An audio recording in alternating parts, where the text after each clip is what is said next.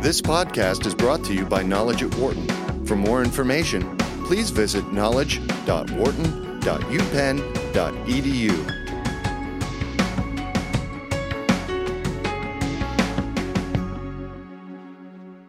If you look back through history, almost everyone can find things about our presidents that they did not do well. Still, there are a select few that you would probably consider to be in the category of the worst ones ever. Journalist and author Robert Strauss has penned a new book that takes uh, historical evidence and surmises that there are a few candidates that you could qualify maybe as a final four of the worst presidents ever. And he does have a national champion in this category. The book is Worst President Ever. And Bob joins us here in the studio. Great to have you here. Thank you very much. Thank you. Uh, we I'll start with what we're going through now because I think some people say that uh, in that kind of final four, you might even be able to pick one or two from the people that are running for president right now that you may be able to put into that category. Well, here's the, the scoop. Of course, I didn't write the book last week, Yeah. so I didn't have Trump and Clinton to think about.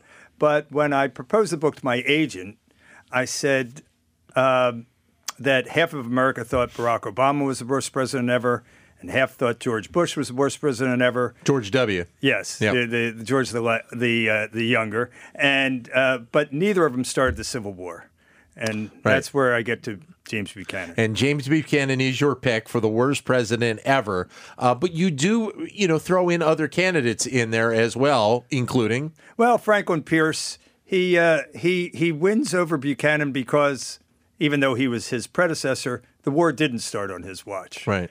And uh, you could you could uh, certainly surmise that uh, people who ran into great difficulties, like uh, Herbert Hoover, sure. uh, the the depression happened on his watch. Uh, you could say Warren Harding because he had uh, scandals in his administration, uh, but and Richard Nixon, of course, had to resign. Yeah.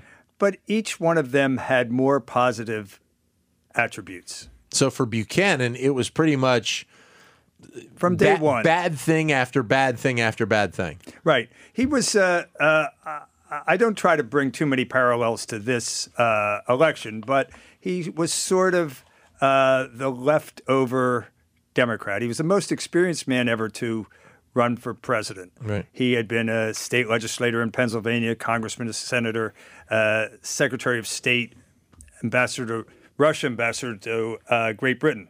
A lot of uh, experience, but. So anyway, but still, when he ran, he was sort of just the next guy in line. Uh, but what he did, he started out bad, and I'll tell you the first story of why he becomes the worst, and that is there was this uh, law case that was going around, the Dred Scott case. Dred Scott was a ex-slave. Uh, well, he was a slave. His master uh, was in the army, had been in uh, Minnesota, or what became Minnesota, and then he came back. And when his master died, Scott sued because he said he had been a free man, so he was a free man. And, Right. and anyway, had been roaming around and uh, uh, was going to get maybe to the Supreme Court, but it was going to be a narrow decision, just, just like today when well when Scalia died, it was five to four conservatives and uh, liberals. Then it was five to four Southerners and Northerners.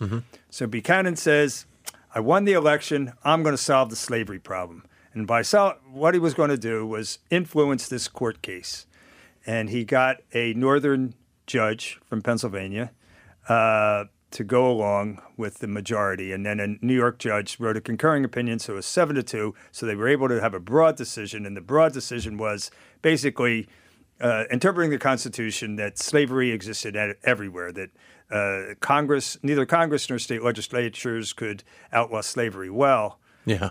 so what are you going to do? Is uh, you know we had a 20 year expansion. Things were going great. Uh, railroads led the expansion. Yeah. Railroads grew up, and all the businesses around railroads. Anyway, so like now you got this business in Chicago, say making tin cups, and you want to move out to Cicero and have a second plant. Well, you're not going to do it because somebody from Tennessee might come up with slaves, and and your competition. So you don't know what your competition is.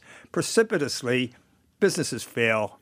Uh, uh, all the banks in New York close for a day. They don't accept scrip anymore. It's only gold and silver. Well, you have your tin cup factory. You don't have bar of gold sitting around Right. chopping it up Right. to pay for things. So that started the Panic of 1857, and uh, uh, which was a precip- the most precipitous drop, I would say, of, of all our panics and depressions. And uh, Buchanan's answer to that was, "Sorry, you know, you guys speculated.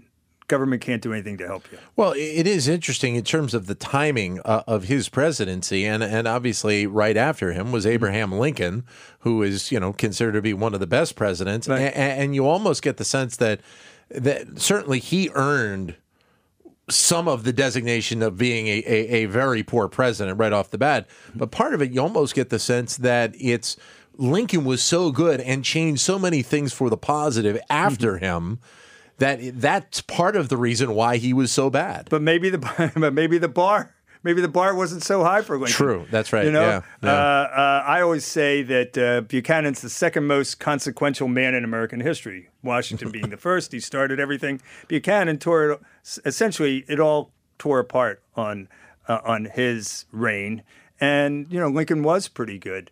Uh, I mean the the attribute you want most in a president is decisiveness. I think. Sure. I mean, no matter what you think, I mean, i i even even liberals have to acknowledge that Ronald Reagan was decisive. Sure. Uh, he you might not have liked what he did, but he he, He did said, it, and- said he was yeah. going to do it, and he did it. Yeah. Right. So, uh, uh, and Lincoln certainly the same way. 844 942 7866 is the number to give us a call. We're talking with uh, Robert Strauss, who is uh, the author of the book Worst President Ever, referring to James Buchanan. Also has another couple of candidates in there in his quote unquote final 4 Uh, but you refer to Buchanan as kind of a Don Corleone No, figure. I know. or- no, or- actually, that's Andrew Jackson. Oh, Andrew Jackson. Okay, I'm sorry. so Okay. so you know when people say, "Well, he couldn't have stopped the Civil War," when if you go to the very end of, of his reign, Yep. and although there's interim steps, you come to uh, uh, not supporting Stephen Douglas, so it sort of makes sure that Lincoln is going to be president. Once Lincoln is elected president, this southern state starts to secede, Yeah. and he he interprets it as that. Uh, uh, the Constitution doesn't let them secede, but there's nothing I can do about it. Right. So seven states secede. So so you could say, well, who could do anything about it? Well, Andrew Jackson did something about it Yeah. South Carolina wanted to nullify a law. They said if if we have to keep this law, we're going to secede. And Jackson says, sorry, you're not. Well, what about the financial issues of, of the country? As you said, uh, you know, you had a time where you know the banks in New York had uh, New York had to close for a day. Uh, I guess the coins uh, of the time were, were were being adjusted as well. I mean, Right. there were there were there were a lot of financials. I mean, the, the slavery issue obviously was was a big one, Right. and then the Civil War was another massive one. But there were other ones within his presidency, especially fiscal ones that that really caused issues. Yeah. What, well, what I like to do in the book is is tell stories, and and one thing uh, we sort of forget about history is that we forget history. Yeah. And uh, I'm telling you, you know, 50 years from now, somebody is going to start writing a, a, a book about our era and say, you mean they actually doubted the president was born in the United States? Right, right. Even though this is like imbued with this uh, in this time, uh, that's going to be sort of way in the background until until somebody brings it up. So, uh, and the, my my personal story about this is, and I, I like to relate myself to history. Is I was in I was in a coin shop buying wanted to buy something for my wife's for our 25th anniversary, and I'm looking around at the coins, and I see in 1857 the coins suddenly became about one third of their size. Yeah. So the guy in the coin shop says, "Oh yeah, the Panic of 1857. That's this is this was Buchanan's solution. We'll save on gold and silver, and we'll make the coins smaller." So don't use as much in the coins, and that'll save us a couple of bucks right, here and right, right. So that and and then but then that extra exacerbated everything else because the South was sort of uh, insular. It could sell its agricultural products within within its own area. Mm-hmm. It- ev- your farm isn't going to fail quite so bad, or at least you'll be able to provide for your family and your neighbors. Uh, they still had some export markets in in uh, in Europe, but the North really suffered, and that really sort of pulled them apart. Like they were like two teams, like Yeah. Georgia versus Michigan, you know, in football. They would Yeah. be, you know, the the teams on opposite sides. And and once the South viewed once the Northerners viewed the South being favored. Buchanan was called a doughface. He he he was uh, a Northerner who had Southern views. Right. Accepted slavery, didn't have slaves. Uh, so th- that really pushed us further towards civil war. The other part of it is, is the is the railroads uh, Right. because they were becoming very important piece to to not only uh, uh, trade and, and moving stuff around the country, but to travel as well. And, and the impact that the railroads felt from having Buchanan make some of the, the the statements and the decisions that he made ended up being very important. Right, right, right. Well, you know, uh, railroads sort of grew up in that time, that 20 years before. Yep. And, uh, you know, we people then had the American dream just like we have now, and they kept on moving west or north or south, wherever they wanted to go. Railroads sort of helped them get that way. It was a lot faster than walking. And uh, uh, so once that whole uh, movement stops after the uh, Dred Scott decision, uh, railroads have have actually had were, were trying to expand. They had debt, and so they went belly up in a lot of cases. 844-942-7866 is the number to give us a call. Uh, we're talking with uh, Robert Strauss, uh, the author of the book Worst President Ever, referring to James Buchanan. There was also, I was reading about uh, the tariff bill Right. uh, of 1857, which actually had an impact on on goods overseas for the United States. Correct. That uh, just bef- he another place where he sort of didn't have the separation of powers as he didn't with uh, uh, the the influence of the Dred Scott decision is he got Congress. He says, "Well, I'm coming into office. My my signature economics bill is going to be the tariffs of 1857," which just at the time we're expanding and getting. Uh, uh, more manufacturing, you know, the Industrial Revolution or the pre-Industrial Revolution is going on, Right. and uh, uh, all these manufactured goods now suddenly are much too expensive, and uh, uh, more European goods are coming in, and that sort of exacerbates the the other residue of the uh, the the Dred Scott and what I've just said. Yeah. Well, it's it's it's one of the things uh, to have an impact on events going on within your own country, but it's another thing when you're actually impacting impacting economic Right. issues as well. Because I I mean, let's let you know this is about as straightforward as we can get. The, the fact that you impact money and economics in the country negatively. Not, not only affects the people, but it, it it just affects the country as a whole. Not only then, but for the next decade or two. Right, and, and and you know we forget the impact of slavery, which was pretty amazing. I mean, that we don't that we don't study it more in in many ways, but economically too. It, it it almost as if it's almost as if there was a, a an American dream in the South of uh, uh, I don't have any slaves, but I'm going to get some eventually. Right. You know, some day I'm going to be there, and. Uh, uh, It was a status thing in, in, in a lot of cases. yeah, because somebody will come to me and say, "Well, not that many people really had slaves." I said, "No, but they were on, they were on the slave team, so to speak." Yeah. it's as if uh, it's as if well, to use the football analogy again, it's as if you're in the SEC and you're rooting for football, and, and Georgia wins, and they say that's great. You know, we're we're in that league, and we're against the Big Ten, and if Michigan loses, well, that's great for us too. So, Right. so they really, there really was almost a Southern team based around slave states and a Northern team based around either not slavery, but probably more manufacturing.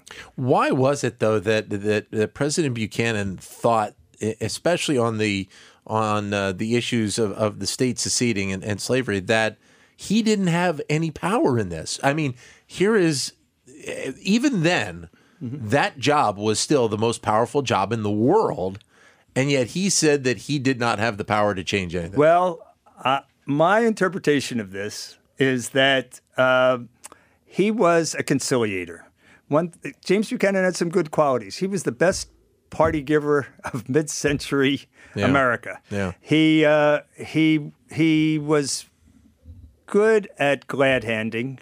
He was he never said any wrote anything bad about anybody. right. Uh, so that was his thing.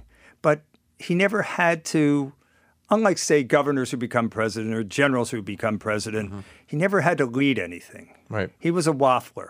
And so you come up in this crucial time forgive me, but I don't think whoever wins Trump and Clinton are going to be facing times like he Sure, did. yeah. Uh, uh, and he just cannot make a decision, Right. which you know it, it's it's it's you you can do that in any part of your life. Yeah. If you're faced with somebody who doesn't make a decision, you don't know how to work. You also mentioned that I, I guess that uh, part of the reason why uh, he is thought of so negatively is that in 1860, uh, during that presidential election cycle, uh, he wasn't supportive of the candidate, the Democratic candidate for president. Who could have won? Right. could have won? Stephen Right, Douglas. Stephen Douglas. And Yeah. he wasn't. It was the one guy he didn't really like, and so instead of bad mouthing him, he just said, "Stand on the sidelines." So, this the the he chooses. As the party leader, he chooses Charleston, South Carolina, as the place where they're going to have the convention. The Right. worst possible thing he could have done. Right. So Douglas, of course, is not popular in Charleston. Right. So people walk out. Uh, they form another party, so to speak, with John Breckinridge, his vice president, as their candidate. And then there's a third party that tries to play, you know, sort of like the anti-Trumpians here, like, oh, we're, you know, we're going to save the country. Well, it splits the Democratic Party in three, and obviously Lincoln's going to win at that point. of the other uh, other presidents that you talk about, uh, what were some of the big things like with Pierce and, and, and Garfield that that really kind of put them in the running to be to be in this category? Well, Garfield only served; he got Yeah. assassinated, so Yeah. so you, you can't even count people who only were up in for a few months, like him and Zachary Taylor and and uh, William Henry Harrison. But but Pierce was also a dough face.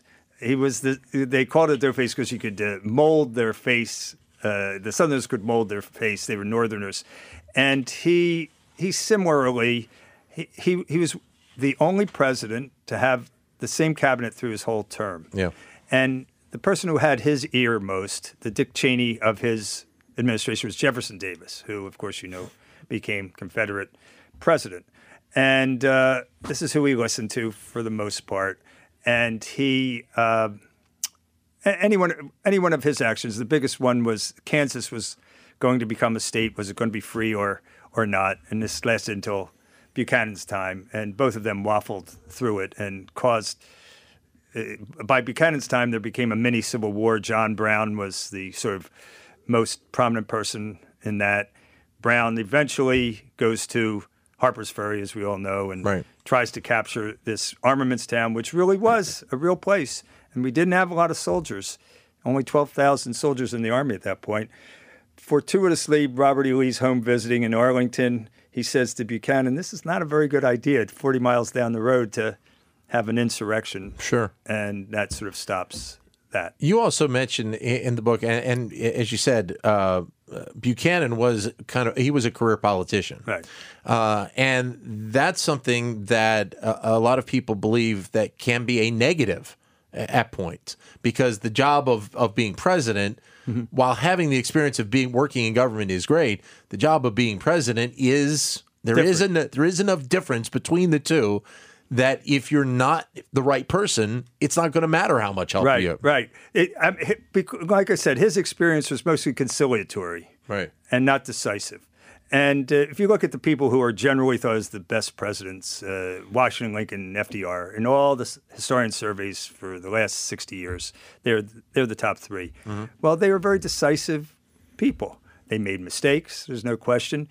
Their, their experience, well, at least Washington's experience was certainly as a leader, and FDR's experience, while not very extensive, was as a governor. Yeah. So they had the advantage of personality, which is important. We're talking with uh, Robert Strauss, uh, who is uh, author of the book "Worst President Ever." Uh, James Buchanan, the POTUS rating game, and the legacy of the least of the lesser presidents. Which, i i you know, the the idea to to think about a book like this. I mean, where did the the idea come from? Because we we are so geared in on. Well, this president obviously did this. He was a great president, as you mentioned, FDR, Washington, Lincoln, uh, those people. Uh, but the idea to to do a book about the the worst of the worst.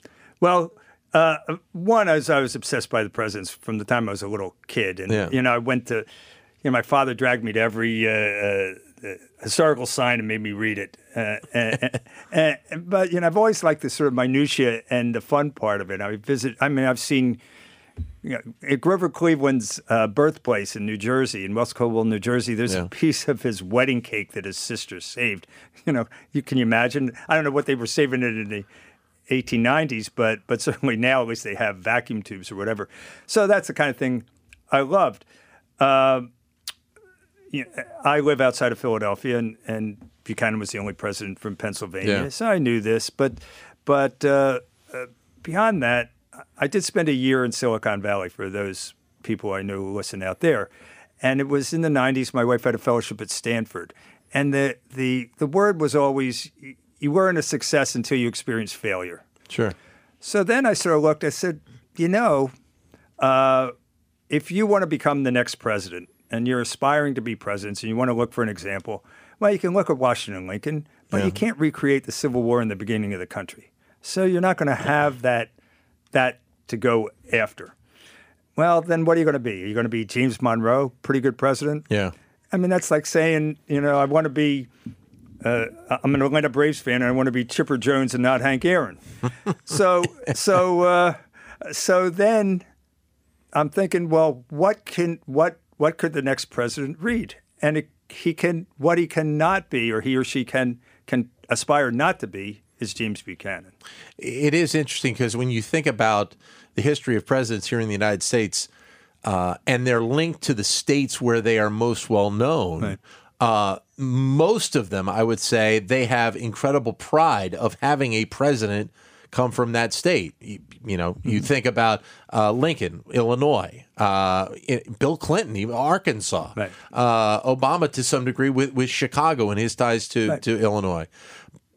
Buchanan, there aren't many people that think about him as somebody from Pennsylvania, let alone even bring it up in conversation. Right, right. I mean, his home was a beautiful house. It's, it's only 60 miles from Philly. It's not as if you couldn't visit the Liberty Bell and James Buchanan's house on the same day. Right. Uh, uh, not many people do. Although uh, it's funny about what the United States was when when uh, when Buchanan came to Lancaster. He, he grew up a little further west uh, as a lawyer. It was the largest inland city in America, and it had six thousand people. Yeah. So you have to think of how small America was at that point. Yep. But yes, I mean, I don't.